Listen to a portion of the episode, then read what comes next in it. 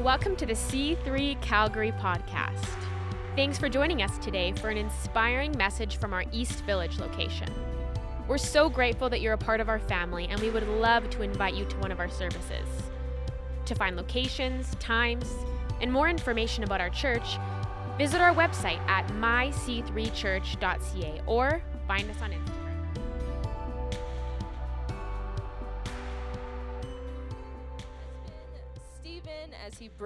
Word. Thank you, wifey. We were married uh, eight years anniversary yesterday, so I can say wife of eight years now, and uh, no one else I'd rather do this life with than you, Brittany, Tebet, Janelle Flight. So um, happy anniversary, and it's so good to see you guys here. We made it out. We survived the cold. We will rebuild Calgary. We did it. It's such a good thing. I walked to church today. I, you know, and I, I was like, I need to take my hoodie off. It's kind of hot out there, and you guys made it. It's good to see some of you guys. You know, it's amazing what happens in the cold in Calgary. People disappear. I mean, I, I know there's literally that happens, but I mean, people just us able people who are um, around all of a sudden just disappear. So it's nice to see some people back in the house tonight, and uh, and we're we're in for a good night. How, how, like I was on the worship, but how good was the other guys on the worship team tonight? Didn't they do so good? It was great. I love our team here, getting here nice and early. I got to experience what they go through every week again, and I'm just so thankful for everybody who volunteers here in, in any kind of way. And um, and it's an awesome thing. We're in the middle of a series, Embrace the Awkward. Who's been here for any of the last couple weeks, our, our series, Embrace the Awkward? Oh, great, that's a few of us. If it's your first time here, that's okay. Doesn't matter if you, you missed it. Um, it's going to be good for you tonight as well. And uh, we've been talking about a culture of community and connection. You know, um, C3 Church, we are Christ centered. Jesus is the head of our church. He's the head of the church all around the world, and he's the head of our local church here. We are um, people of the Word, of the Bible. You, like, is anyone with me here? You're tracking. We, we love the Word of God. We love the Holy Spirit. We love coming together as, as the people of God. And in that, we have certain cultures uh, that we sort of like to foster and create. And one of them here for us is community, doing life with each other. Life is not meant to be done alone. And then sometimes when we, um, we meet God and or we um, you know, experience God or we grow up in a community, a church, and it isn't, it doesn't meet our expectations of what we thought it should, or we come up against um, some opposition or something, we can think, oh, to heck with it. All I need is God. I don't need other people. That's a lie from the enemy. We are actually created for community. And I understand that so many of us have had bad experiences in, in churches in the past. Maybe it's your first time back in church for a long time tonight. Uh, maybe you've been coming back a while, but you have these fears and things that coming up, come up because of your past experience. I want to say, I'm sorry that you experienced that. And I, I would, um, I would pray that you would have the grace of God to get through it. Some of you guys have been through awful things, but I would say that don't throw the baby out with the bathwater because God has a community that He wants to plant you in, engage you in, where you can both sharpen others and you can be sharpened in. So don't give up hope, is what I'm saying tonight. And I, I hope to unpack that a little bit more tonight. We, um, we started off at, at the start of the month, everybody was coming back from holidays. The series, we had Pastor Phil last week talking on, on prayer um, and kind of that, uh, but I link that in with community rather well, if I don't say so myself, with our theme. Um, but and then tonight we're uh, going to be looking at. If you wanted to title the message for those who are taking notes and want to go to heaven, um, it's okay. Um, it's the uh, it's the art of godly conversations. There's an art to conversations. Have you ever thought about a conversation? Probably, probably not. I didn't until this week, really. It's a weird thing. We talk to somebody and they talk back. And depending on their response, we talk back a certain way. And then if that's a really good response, we'll talk back. That's a conversation, right? That's how, at least that's how some conversations should go. Has, think about the most awkward, uncomfortable conversation you've ever had in your life. There, has anybody had a really uncomfortable conversation? Yep. My prayer is that it wasn't this night, uh, tonight before church. I really hope it wasn't. It may have been. I forgive us if it was that. Um, but we've all been in awkward conversations. Who's had a good conversation before? Yeah, good. I'm glad. Where we all walk away feeling energized and encouraged and pumped up and, and feeling so good. It's amazing what a conversation can do. Depending on, on how it goes, it can wreck our day, it can make our day. One conversation can change your future forever.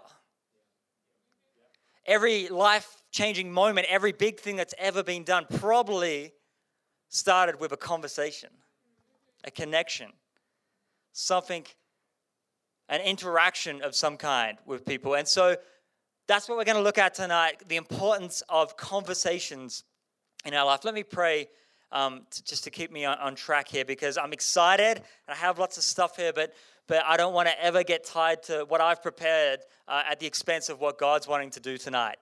Um, and my, as I was preparing the message this week, often I'll have uh, like a, a picture in mind or something. But every time, every time I sat down to go over the word to pray, God gave me an image of people who have come in tonight, and you have uh, the image was a padlock over your mouth, over your lips.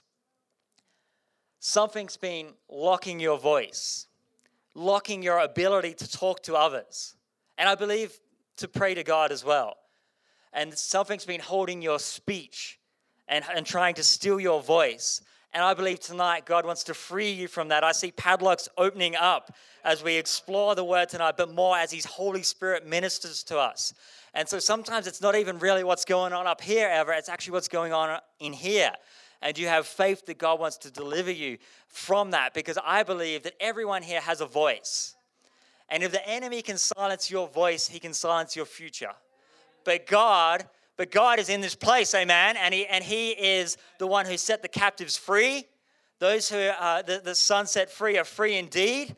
And so I believe tonight that padlock that maybe you resonate with that, you've felt over uh, your voice or your lips, over your mouth, is going to be broken in the name of Jesus. Maybe for some of us, we actually become aware that we've been living under oppression from the enemy. And in that awareness, then we can step out in faith and God's going to bring freedom in this place. Is anyone with me? I'm feeling good. I'm feeling like God wants to free some people tonight. And so uh, let's pray. And, and, and like I said, maybe you're not even aware of that. And as we explore His Word tonight, you'll start to resonate with that picture. We're going to have an opportunity at the end of the night to respond. But don't wait for that moment if God's got the freedom for you now. Grab onto it and take it. So, Lord, I thank you for your Word. And I thank you for your church coming together in this community. I thank you. You have a, a word for us uh, as, as uh, corporally, Lord, but also individually. You have something you want to say to each person. So I pray I wouldn't get in the way of that tonight, Lord. I'd pray that, uh, that it wouldn't be my words, but it would be your spirit ministering in this place. Lord, so I thank you that we have your awesome word that we get to explore, your Holy Spirit that speaks to us in gentle whispers that, and Lord, I pray that we would be quiet enough to hear your voice tonight and obey God. And we thank you for the freedom in this place. In the name of Jesus, amen. Okay, so the art of godly conversation. This is what I want to say up front. I unapologetically, unapologetically believe that God wants each and every one of us to be planted in a community of people that we regularly fellowship engage with, make friendships, worship together with, and grow with. Unapologetically, I believe that's God's will for you. I believe that, um, and I can be unapologetic about that because it's my studies in the scripture, which the Bible is one of the biggest passions in my life. I think it's crystal clear that you are designed to do life with people in community. And we see that in what we observe, we see that in the Bible, we see that in the Trinity. God, Father, Son, Holy Spirit. He's in relationships. And I believe that God has a community for every single person. And it's not just something that we need to tick the box, come along to on a Sunday. Well, now I'm glad that that's done. It's actually something that we're meant to engage with, we're meant to find friendships in, and we're meant to step into new levels of our destiny and future because of the community that God's placed us in. So, this is one of our cultural values that are so important to us. And, uh, and it's, like I said, it's community and connection. So, the scripture we're kind of been looking at and then, um, you know, going into other areas, the Word of God has been Acts chapter 2. uh, and the entire passage there from 42 onwards. But I just wanted to remind us it says, They devoted themselves to the apostles' teaching and to fellowship in the breaking of bread and to prayer. They devoted themselves. We looked at that a couple weeks ago. Devoted themselves. Well, why would you have to devote yourself to fellowship? Like, isn't it just meant to happen? Aren't I meant to arrive to a community, arrive to a, a, new school, arrive to a new workplace, arrive to a new church, and everything's just meant to be smooth sailing? Has anyone ever had these romantic ideas? Is it just me in this place? Because pretty soon that gets taken from you, and you realize, ah, community takes work, it takes interaction, it takes conversations with people. It doesn't just happen. That's why um, right there in the in the early history of the church, post Jesus' uh, res- death, burial, and resurrection, it says they were devoting themselves to community, to fellowship. It takes devotion, but it's worth it. There's a cost at times. Does anybody have ever had a cost to being planted in a church or a community? Maybe hurt feelings, maybe uh, having to um, set up and pack down in Fort Calgary every week for two and a half years now. Maybe some things like that. There's a bit of a cost, but it's worth it. Amen? It's worth it. We get to come together, worship in this amazing setting, um, praise God, meet with each other. But it's not just about the Sunday. We then get to have friendships that continue and flourish throughout the week. Church is so much more than this building on Sunday night. The church is not a building, it is you, it is I, it is us. And we are to devote ourselves to fellowship and to community. So, where I want to uh, jump into tonight, and I have a lot of scripture for us because somebody told me that you guys are hungry for the Word of God. I don't know, that's just what I had a bit of a feeling. So, you guys don't mind some um, bigger passages of scripture. But we're going to kind of, where I wanted to start was Hebrews 10 chapter 19, sorry, chapter 10, verse 19. That's what's going to come up here. But you'll notice here um, it says, in my translation, therefore, brothers and sisters. And as we know, anytime that there's a therefore in the Bible, it's there for a reason. So I thought I wanted to get in and, and look at what that therefore is before we jump into the reason of the therefore. You tracking with me? So let's, I'm gonna. I didn't. I didn't send it in, so it is not Sarah's fault on the screens. It's my fault that it's not going to come up. But that just means we should bring our Bibles to church. We should have our fake Bibles on our phone, the app. It's not fake. It's real. It's fine. It's just not paper, is what I meant. Um, and I'm going to read, sort of break us down through chapter Hebrews 10 because we should, anytime we see a therefore, we should want to know why it's there for. So I'm just going to read this. It says Hebrews is an amazing book, um, and we don't really know who the author is. Lots of people have speculated whether it was Paul the Apostle, and he, and he hasn't done that. Other people would say it's uh, Clement, one of the early church fathers, but really no one knows because God chose in his uh, sovereign nature not to reveal that to us. Maybe there's a reason for that, but we do know that it was included in the canon of Scripture, therefore, it's the Word of God breathed out.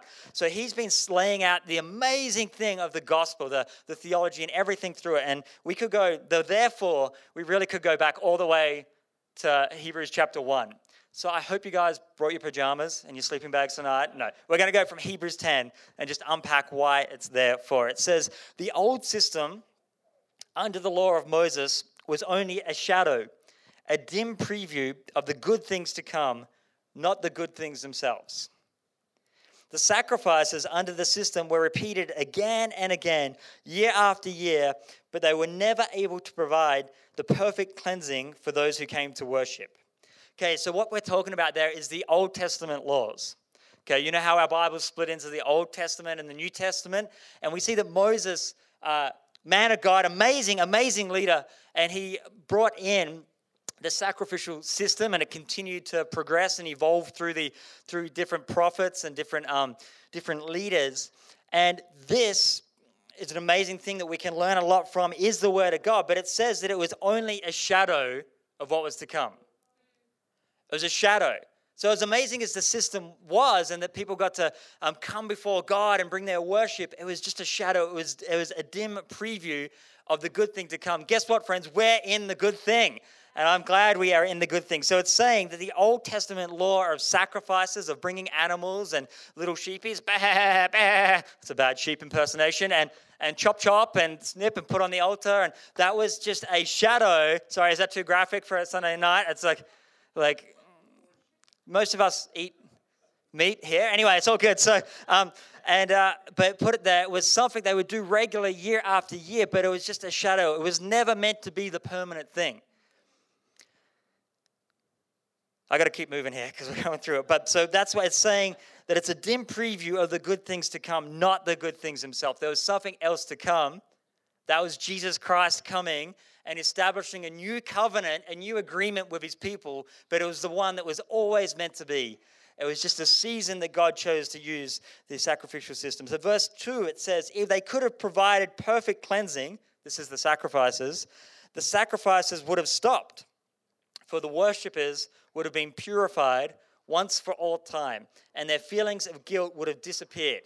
So we understand if the, the bulls and the lambs and the pigeons and the bunny rabbits and the things that would happen, and just messing with Janae mainly, but she didn't pick up on that one. She's too busy taking notes. She's awesome. Um, were good enough to get us uh, cleansed before God, then they would have. Right? This makes sense. This isn't rocket science here. Um, they would have been purified once for all time, and the feelings of guilt would have disappeared. But instead, these sacrifices actually reminded them of their sins year after year. Isn't that funny? So, the sacrificial system that God established, that God set up for a season, would actually remind them of their sins. One of the um, things of, of living in the, the good thing, the gospel that we live in, that Jesus was our sacrifice once and for all, that we no longer have to do that sacrificial system anymore, is that we can forget just how we can forget the cost of sin, the price of sin in our life. Sin being the things wrong. Because they were reminded every year, they got to see, hey, the things that I did wrong, look at what this has caused the bloodshed, the sacrifices, the destruction. But because we're living with, uh, with Jesus, which is amazing, I just want us to never forget that how the price that was paid for our sins. Because we're at risk as a modern church and in this age of forgetting the price that was paid, just how, how heavy our sin was, just the destructive it was. But God came through and made a sacrifice for us. Let us never forget the sacrifice that was paid. It says in verse 3, um, but, but yeah, sorry, verse 4 For it is not possible for the blood of bulls and goats to take away sins. This is when Christ came into the world. He said to God, if you, you did not want animal sacrifices or sin offerings, like God didn't want this. It was just there. It was a means to an end for us to realize how our sin was, uh, how wrong it was, and how much we needed a Savior. It says, But you have given me a body to offer.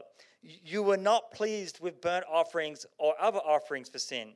Then I said, So Jesus said, Look, I have come to do your will, O God, as it is written about me in the scriptures. Pre New Testament, the Old Testament points to Jesus. It is written about him, it is for him, it is through him. It's pointing to Jesus who will make the ultimate sacrifice for all of us so we all can be cleansed once and for all. I'm taking a bit of a different uh, route to the way that I'd planned, but I hope this is all right because this is good news for us.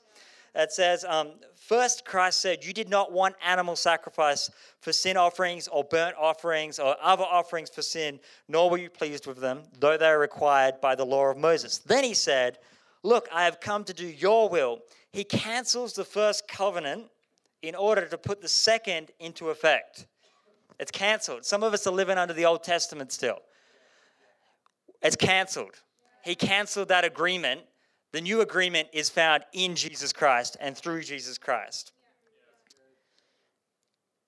Someone remind me where I was. Verse 4. Thank you, Jesus. For God's will was for us to be made. Look, I have come to do your will. Yeah, verse 9. He cancels the first covenant in order to put the second into effect. For God's will was for us to be made holy by the sacrifice of the body of Jesus and Christ once and for all. Under the old covenant, the priest stands and ministers before the altar day after day, offering the same sacrifices again and again, which can never take away sins. But our high priest, Jesus, offered himself to God as a single sacrifice for sins, good for all time. Then he sat down in the place of honor at God's right hand. You sit down when the job's finished. Jesus finished the job for us. There he waits until his enemies are humbled and made a footstool under his feet. For by that one offering, he forever made perfect those who are being made holy. Wait, so are we, did he make us perfect or are we being made? Yes, both. He made us perfect, but then we are stepping into being holy, to walking out that holiness. For by one offering, he made perfect those who are being made holy. And the Holy Spirit also testifies that this is so. For he says, This is the new covenant I will make with my people on that day. I will put my laws in their hearts and I will write them on their minds. Then, I, then he says, I will never again remember their sins and lawless deeds. If you know Jesus as Savior, God's forgotten your sins, you need to forget them too. The past is the past and it's past. He paid the price once and for all. It's time for you to step into your future and destiny. Stop being chained by the past and the things you've done wrong. God wants you to go, no, no, those things that you, you, did wrong, you came and met me, you accepted the price that was paid once and for all. Now I have a future that is good. It's awesome. You don't have to be chained to those things anymore because of the freedom that's in Christ. And when sins have been forgiven, there is no need to offer any more sacrifices. Now we're at the therefore. You guys with me still? We live in the best agreement with God ever. Other people in history before Jesus, they are covered by the grace of Jesus Christ. What he did was for them, but they had to live under a different system. And I for one, know that I am not living into the fullness of the covenant that God has arranged with me. And this year in 2020, I want to step into that more. That God has sanctified, He has cleansed me, He is sanctifying me, He has freed me, but He has empowered me. He hasn't just forgiven my sin, He's empowered me to change my community, to change myself, to change my family, to change my situations, to change my city for His glory, because what He did was once and for all, for all people all people. And it's exciting. Okay, therefore, as a result of that, is what we're talking here. As a result, because of what we just talked about just then, because of the good news, because of what Jesus has done, therefore, remember it's there for a reason, bros and sisters, since we have confidence to enter the most holy place by the blood of Jesus, hope you're approaching God confidently, humbly but confidently, because Jesus' price was enough. By a new and living way opened up for us through the curtain, that is his body. And since we have a great priest over the house of God, let us draw near to God with a sincere heart and with full assurance that faith brings, having our hearts sprinkled to cleanse us from guilty conscience and having our bodies washed with pure water. Let us hold unswervingly to the hope we profess, for he who promised is faithful. And let us consider how we may spur one another. This is where we get to community, this is where we get to connection. How we may spur one another on towards love and good deeds.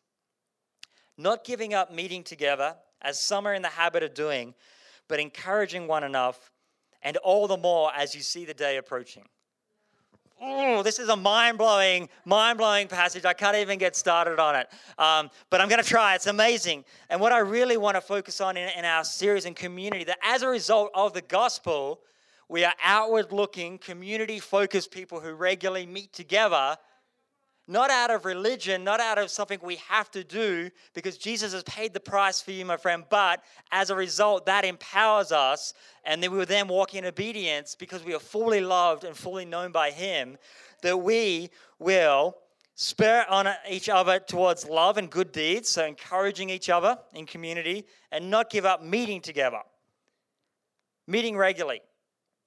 In the context, the, right, the, um, the writer here is talking about as coming together as believers for fellowship, for worship, for prayer, for breaking of bread. The same thing that Paul was talking about um, in our Acts, sorry, not Paul, uh, that we see in the early church written um, by Luke there, the book of Acts in chapter 2, the same thing. So here's what I want to kind of break down and go into it. If you need to sit forward, because I've been just vomiting a lot of information at us today, to be graphic. Um, is that exclusive to meeting together Sunday night at 6 p.m. at Fort Calgary as C3 Church? No, absolutely not. But I think it includes it. I don't know. This is just my opinion. Is it um, exclusive to the way that the modern church meets and does a worship service. Absolutely not. But I think it qualifies. I don't know, everyone's got a bit quiet on me now. This is my question to us tonight.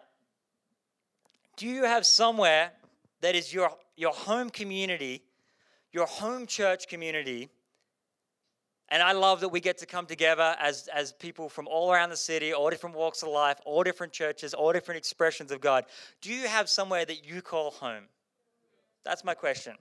Do you have a community that you would call your, your home church? I believe that's what the Bible's speaking to. Meeting regularly with people and connecting and, uh, and, and, fellowshipping requires people uh, regularly showing up to the, a similar group of people. Not always the same people, because we learn in Acts 2 that their number was added to daily.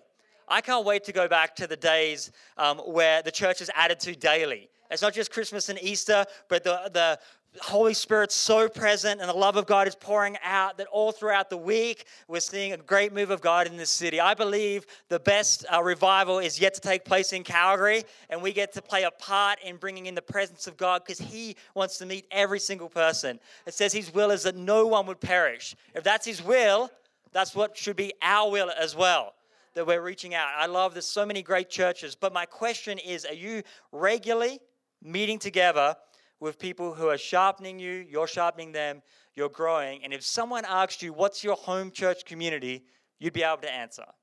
That's my question tonight. Mine's C3 East Village, if you didn't know. Um, but but that's there's many great churches out there. And anytime a preacher or a pastor talks about coming to church regularly, I know, I know what you're thinking. Well, you would say that, pastor.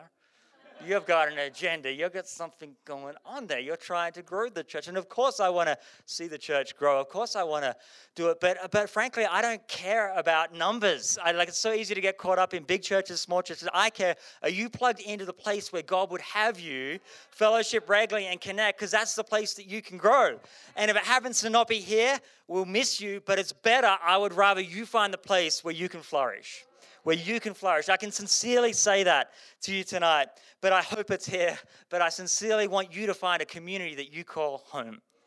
And if you call it home, then call it home. Really own it. Really engage it. Don't say the church, say my church. That's my church. I have ownership. I have a part of this, regardless of what you're doing in it. So, um, that's cool. You can think what you want. I don't mind. I know through my conviction is it's been for over 17 years of being a Christian now. And when I first dove into the Word of God, I've been pastoring over a couple year, years now. My observations, my understanding of the Word of God, not perfect by any means, but the revelation that God's given me personally is that those who are regularly gathering, those who are devoted to a community and to fellowship, um, generally, speaking in generals, um, spiritually mature more than someone who isn't committed to regularly meeting for fellowship. Are less likely to yo yo in their walk with God. Yeah, we have ups and downs, but we have a community to help us through it. That's my observation. That's my conviction. Does it have to look like how we do things? Not at all. There are many beautiful expressions of God's fellowship and community all around this city that look very different to us. In eternity, we're all going to be worshiping Jesus together. It's an amazing thing. But on this earth, we need to find one that we call home. Skip ahead of a big section here.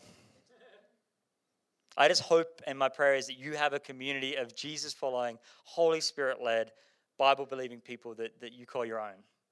That you don't just attend, but you're actually engaging with.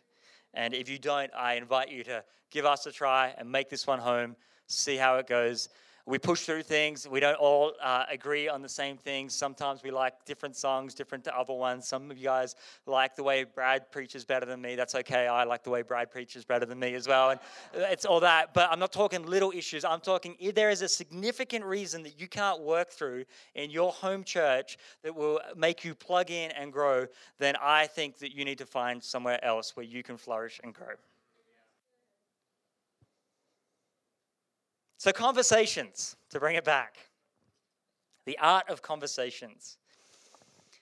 In the meeting of and the regular fellowship that takes place, and that word fellowship we unpacked the start of the month, you can get the podcast, but that speaks of gathering around a similar belief and goal, Jesus Christ would be one of those, uh, um, fellowshipping, right? But it, the original language and also just the, um, the nature of where the church was at at that time, they didn't live in 2020 Calgary and have the privileges and freedom we have. Actually, persecution caused them to be quite, quite close together and fellowship. And so, because we don't have that in the same way, we have to make more intentional effort because we're not forced to do it, but it's still something in the Word of God that we should do. Um, they would have been having great conversations. So, I want to spend this last sort of 15 minutes um, speaking about conversations and bring it back to that because uh, we live in a world where uh, over 70% now they say people um, say that they are lonely. I think that starts from Europe. It's from one of the universities there. I'm not sure what it's like here. They say that they're lonely. Um, and about the same percentage say that they don't feel equipped to speak to people and to communicate with people. So it's a double edged sword, right? We're feeling lonelier than ever and less equipped than ever to actually get out of our loneliness. So it's so important for us that we have the ability and the freedom and the confidence and the identity and the techniques to have great conversations. Bingo, you got it. I know so many people who are passionate about God, so passionate about God, want to do His will, but are quelching or squelching the fruit that God wants to produce in your life because of the inability to communicate just with people. Passionate for God, love God with all your heart, fully saved, but don't know how to talk to people, and it's turning them off the fruit that you could bring them through and the fruit that you could have in your own life. Maybe this is out of a harshness or a um, just a, a focus that, that makes you not be able to talk to people. Maybe it's out of a fear. Maybe you're that padlocked person that God's going to break free in this place tonight. Something, some of us, and we all experience it in different ways, are uh, pushing down what God's wanting to do because we're not good at conversations. But the good news is we can get better. We can work on that. We can give that to God. We can accept His freedom. Colossians 4, verse 6 says, Let your speech always be gracious, seasoned with salt, so that you may know how you ought to answer each person. This is very convicting to me, and it probably should be to you too. Always be gracious. Your speech should always be gracious. Paul here is talking in response, particularly to um, in the uh, believers of the day, talking to the non-believers. But the principle, I believe, applies outside of that as well. Let your speech always be gracious. Always, like not only when you get eight hours sleep, like not only when the, the temperature gauge says over zero degrees, not only when you have a really nice breakfast and you get that moment to sit and have a coffee. It says always be gracious towards other people. Should we move on? Seasoned with salt. seasoned with salt. Our, our speech should be seasoned with salt. So that's an interesting term. Um, at the time and in the day, uh, salt was very valuable, and it was the only way they could preserve meat and different types of food. One of the only ways in the hot climate without electricity and the privileges we have. So, salt speaks of preservation in, in, in some ways. So, sometimes that can be translated as preservation. Seasoned with salt also means maturity. So, in the context of our speech, to be seasoned with salt is that we, our talk is meant to preserve, not deteriorate. It's meant to give uh, hold and, and, and um, it's meant to uh, preserve rather than take away from it comes back to being gracious and answer each person. Um, it's good to answer each person, but it's talking there about being theologically and into the Word of God and into the Holy Spirit, into community. That if someone comes with a question, we can bring an answer because we're not just into shallow Christianity. We believe that this is the real deal and we live it out in all areas. So we take the time and effort to read our word, to know what's going on, to get into it. So I got to move on. Say, move on, Stephen. That was maybe not, because you guys went super convicted. Can you say move on? move on? That was better. Okay, I'll move on. Colossians 3, verse 8, just a little bit, a chapter before it says, But now you must put them all away anger, wrath, malice, slander, and obscene talk from your mouth. Man, conviction again. That's a big standard Paul is, is instructing us in. And I'm not there yet, and there's a good chance that you're not there yet either. But that's an aim that we get to strive towards. So when we have conversations, are we angry? Are we slandering? Are we gossiping? Are we talking? I just want us to be more aware of our conversations. That's all I'm trying to say tonight. And let's pursue the things that the Word of God says, the way that we should speak. Obscene talk from your mouth. All these things, it's an aim, and we can step into it out of the grace of God. It's not something to feel bad about in a guilty way, but if we're convicted about the way we speak, God can come in and help renew our mind and shape us as we partner with Him and actually make intentional effort to talk better, to have greater conversations. Let's, let's look at a few proverbs here, because um, Proverbs says a lot about our speech. Proverbs 15, verse 1 and 2. A soft answer turns away wrath, but a harsh word stirs up anger. The tongue of the wise commends knowledge, but the mouths of fools pour out folly. I'm kind of not going to go super deep into these ones at the moment, but a soft answer turns away wrath. When you respond to somebody that you don't agree with in our conversations, are you giving a soft answer or are you getting defensive? Are you flaring up? Are you attacking back? The Word of God says that the best way to turn away anger, to turn away wrath, is to give a soft answer. That doesn't mean a watered down answer. That means a from a soft heart, a tender heart of love and mercy for people. Proverbs 15, verse 14 A gentle tongue is a tree of life, but perverseness in it breaks the spirit. Proverbs 16, 24 Gracious words are like honeycomb, sweetness to the soul, and health to the body. Proverbs 12, verse 18 There is one whose rash words are like swords thrust but the tongue of the wise bring healing. Isn't that beautiful? The tongue of the wise bring healing. Are our conversations, are the way we're speaking, are the way we're talking to others bringing healing? Or is it thrusting like a sword? This is like a minuscule amount of the proverbs that talk about speech there that I've just said. This is what I want us to hear tonight. The truth can be spoken in grace. Honesty does not need to equal harshness. If you find yourself a harsh person when you're um, trying to share the love of God, trying to be in communication, just remember the word, word of God that says that the tongue of the wise bring healing. Healing and harshness don't necessarily go together. Now, I'm not saying we need to water down or be apologetic or not be honest. No, I believe our honesty flowing from the love of God is what Calgary needs. It's what our neighbors need. It's what each other, we all need but it needs to be spoken from a place of love. You know, it's really interesting um, looking at the life of Jesus. Okay, and in the Gospels, um, we have four accounts of the life of Jesus, which don't give us every single conversation he had. He would have had hundreds of conversations. We know that. That's just that's just a thing. But but we don't have the the privy to that. What we do have is um, just over forty different interactions with different people. So that's not including uh, times that he interacted with people multiple times, but 40 different interactions that take place over his three year um, ministry here on the earth. So I, I kind of looked into this a bit. We want to look at the conversations that Jesus had because they're the ones that we want to aim for and, and pursue for. It says in, uh, in just over 10 of these cases, Jesus initiated the conversations. Interesting. In about 20, the other party did. I'm not saying this is this is just an observation.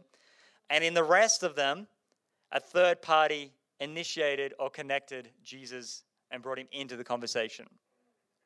So 10, 20, and the rest, um, someone initiated. They were in a variety of different settings, which include homes, on the streets, by the well, as we know the story of him talking to the lady at the well, at festivals, at parties, at temples, hanging out by the lake, and in workplaces, to name a few. Lots of different places, right? This is what I, I kind of want to get at here. It says, what I'm seeing from this is, is sort of four things from the life of Jesus, um, maybe five, um, is that Jesus knew how to initiate conversations. So, how do we apply that to us? Because uh, he would go out of his way to, to talk to people.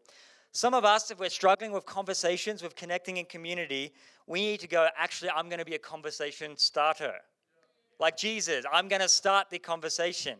I'm not going to just wait back for other people to talk to me and then go home upset that nobody talked to me because sometimes we need to be the initiator of the conversation, right? Second thing, Jesus responded to the conversations of others. Sometimes we have to be good conversation responders. He didn't just give one word answers that didn't lead it anywhere. He actually responded in a way that would start a conversation. I'm just trying to highlight to us we all go through different seasons, we all come in with different things. Sometimes we need to get better at responding to the conversations because people around you are reaching out to you, are wanting to know how your week is, are wanting to invite you to places, are wanting, but the way that you respond to them may be turning them off from continuing a conversation. I'm just saying. So we need to be good at starting conversations, we need to be good at responding to conversations. Jesus left room in his schedule for interruptions to have conversations. He wasn't too busy to stop and talk to someone.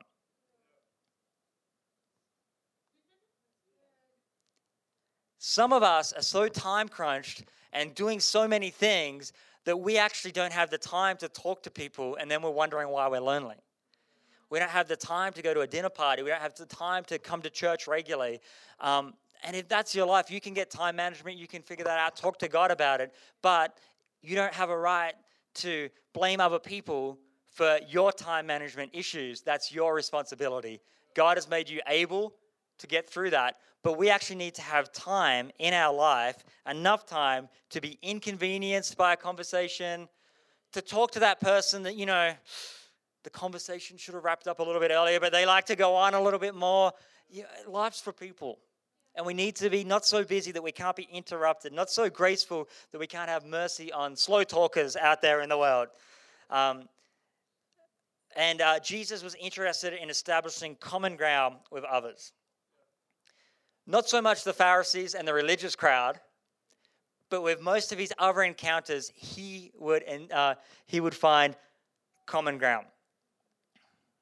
I missed one here. Yeah, no, it's, it's part of the same point. Good one. There we go. Um, common ground with others. So, in the things that he talked about, but also he wouldn't stay stuck in his comfort zone. It wasn't just on his territory where we'd have conversations. It wasn't just in the safe place of Jesus. He would go out into the wilderness. He would go by the lake. He would talk at the parties. He would wherever it was. He didn't need the perfect conditions to have a conversation. Some of us need the perfect conditions to engage in community. Well, when my job's less busy and they have a better location and the service time's a little bit different and the things take place and the, the dinner party's not on that side of the city or well, these things that take place. Um, but we actually need to get out of our comfort zone and go to someone else's common ground, into their home, into their work, and have a conversation. These are just some things I've observed in the life of Jesus. Okay, final stretch. You guys can do this. Five more minutes. I'll invite Janae up. She'll play the Academy Awards music to get me off the stage, and we'll have a great night. It'll be awesome. But a couple points, a couple ideas around conversations, because my heart is that we would be the best place in the city at having conversations. That we wouldn't just be a friendly church, we'd be a friend making church, and that requires good conversations. Jesus was the master of engaging in conversations. Here's some points. If you struggle with conversations, ask a lot of questions. Ask a lot of questions. Not too many questions, but ask a lot of questions. Jesus actually asked more questions than he answered. Interesting if you read through. Some of us like to have the answer, some of us like to do the talking. Jesus actually asked more questions than he answered. Let the other person do the talking. Sometimes, not all the time. Proverbs 21, verse 23 Whoever keeps his mouth and his tongue keeps himself out in trouble. Does anyone have a big mouth here that just gets him in trouble? That's, that's the proverb for you tonight. His tongue keeps himself out of trouble. Proverbs 17, verse 27 Whoever restrains his word has knowledge, and he who has a cool spirit is a man of understanding. So these proverbs aren't saying we don't talk, they're saying we know when to talk. We know when to stop. We restrain our political opinion if it's not going to contribute to the conversation. We restrain our theological pet peeve if it's not going to contribute to the conversation. We restrain ourselves for the sake of love, for the sake of community, for the sake of relationship and fellowship. So we need some of us need to let the other people do the talking. Encourage, compliment, and bring comfort Proverbs 12, verse 25 Anxiety in a man's heart weighs him down, but a good word makes him glad. Have you ever been just so anxious or having the worst day ever? Um, you know, your car wouldn't start, uh, your cat died. Sorry, that was sorry, that was harsh. But um, you just had a really bad day, you know, and uh, work hasn't gone well. Um, maybe I shouldn't play bass and preach at the same time. I get a little bit tired and reckless. Um, and then, but a friend or somebody, a stranger, has a conversation with you and you feel better afterwards. You ever had that? That's what that proverb's speaking about here. It's saying anxiety in a man's heart's weigh him down, but all that it takes is a good word. All that takes is a good conversation, an encouragement, a comfort, a prophetic kind of insight, or just someone taking an interest will make him glad. There's lots of people around us every day who are anxious, who are weighed down. You have the ability to bring a good word for them and help lighten that. So that's encouragement complimenting bringing comfort. And here's the kind of the last point is light conversations and lighter moments are okay. Okay? We got to get okay that not every single conversation needs to be some big, deep thing that takes place. We're allowed to just have some lighter talk taking place. Okay, I talk, when I preach, I generally speak in generality here. I know there's times where you'll meet a stranger, God puts a word on your heart, and you enter into a deep conversation straight away. That happens. I'm talking generally. Deep conversations, deep relationships, deep community doesn't take place except for built upon light, shallow, fun moments that aren't so deep. Do you hear what I'm saying? Mm-hmm. I look back on some of my greatest friendships of how they developed, and they developed upon a whole bunch of lighter moments. So we can lighten up. Don't feel like if you just had a lighter conversation on Sunday night, that that's a you didn't succeed, that you didn't have a great conversation. Because it might be that lighter conversation that you had that's going to lead you to catch up and enter into the one of the greatest relationships and friendships you ever make that wouldn't have happened if you just dove straight in, big, deep, and meaningful and scared them off. Be okay with some lighter moments. Jesus was known as someone who um, would, would hang out with the, the, drunkards and at the parties. That doesn't mean he was doing those things. He was being a light, and we see his words always were purposeful, always were impactful. But we're kidding ourselves if we think that he didn't have some lighter conversations with people because people were attracted to him. Church, I want us to get great at having light conversations that lead to deeper conversations, that lead to great friendships that lead to great community. And as the community grows, we continue to include other people in by not expecting them to be where we're at yet because we've been here for two and a half years, but actually being able to put ourselves in the place and say, hey, how are you doing? How was your week? What happened during your week? I'll, I'll be praying. Do you want me to pray for you? You know, it doesn't have to be this big, dramatic, heavy light beam from heaven that says you reveal the whole knowledge of their whole history, their whole past. Let's just get good at chatting. Let's get good at having conversations. I hope tonight helped us a little bit be aware of and think about our conversations. The Bible has a lot to say about speech. I, I just scratched the surface on a Sunday, and my hope is that um, it would give you an itch to dive into the Word of God and find out for yourself. Living out of my revelation isn't going to get you anywhere, but hopefully, I would hope that it would spark a desire and a hope to get your own revelation from God on the issue. That's my hope every week. I don't want you to just believe what I say, I actually want you to search the scriptures, find the truth. Um, N.T. Wright says, uh, you know, at any given time, um, a huge part of each of our theology is actually wrong. We just don't know what part it is. So don't take my word always as uh, in the truth. I wanted to us to be people who seek after revelation from God for ourselves and act upon it. But I hope this has helped us with our conversations. If you're here, you feel like you've been coming and not having great conversations, continue. Maybe apply some of these principles and see where it leads you to. But I want to speak to those people with the padlocks on their mouth and on their voices because this is this is this is crunch time. This is what matters to me. And and if you're a believer in this place and that picture doesn't resonate with you, I'd hope you'd be praying with me tonight for freedom. The enemy has tried to lock up some of your voices for too long now. And he's put a padlock on your ability to interact with other people or to interact with him. And like I said, tonight that padlock can be loosed. And you can begin to use that voice to have great conversations, to step out to not be afraid of approaching people, to not be afraid of approaching God. And I believe that lock's going to be broken here in this moment. Mark 7, we see Jesus.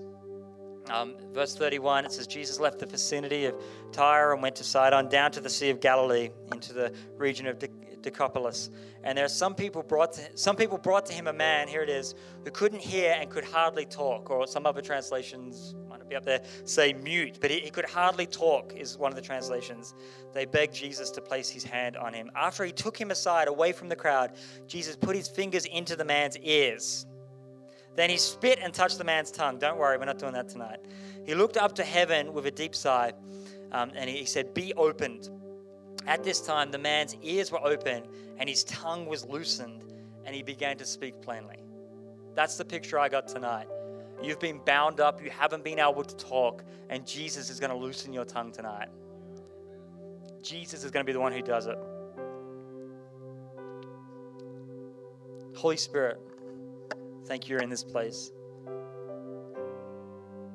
I pray every single person would experience you tonight. God, I don't care what the clock says, we want you to move in this place. So show us how to minister and to receive in this moment. Thank you, Lord. Just felt the presence of God come in a new way in this place. He's been here all night, but I, I felt him shift in this place, so I'm just kind of trying to walk that out.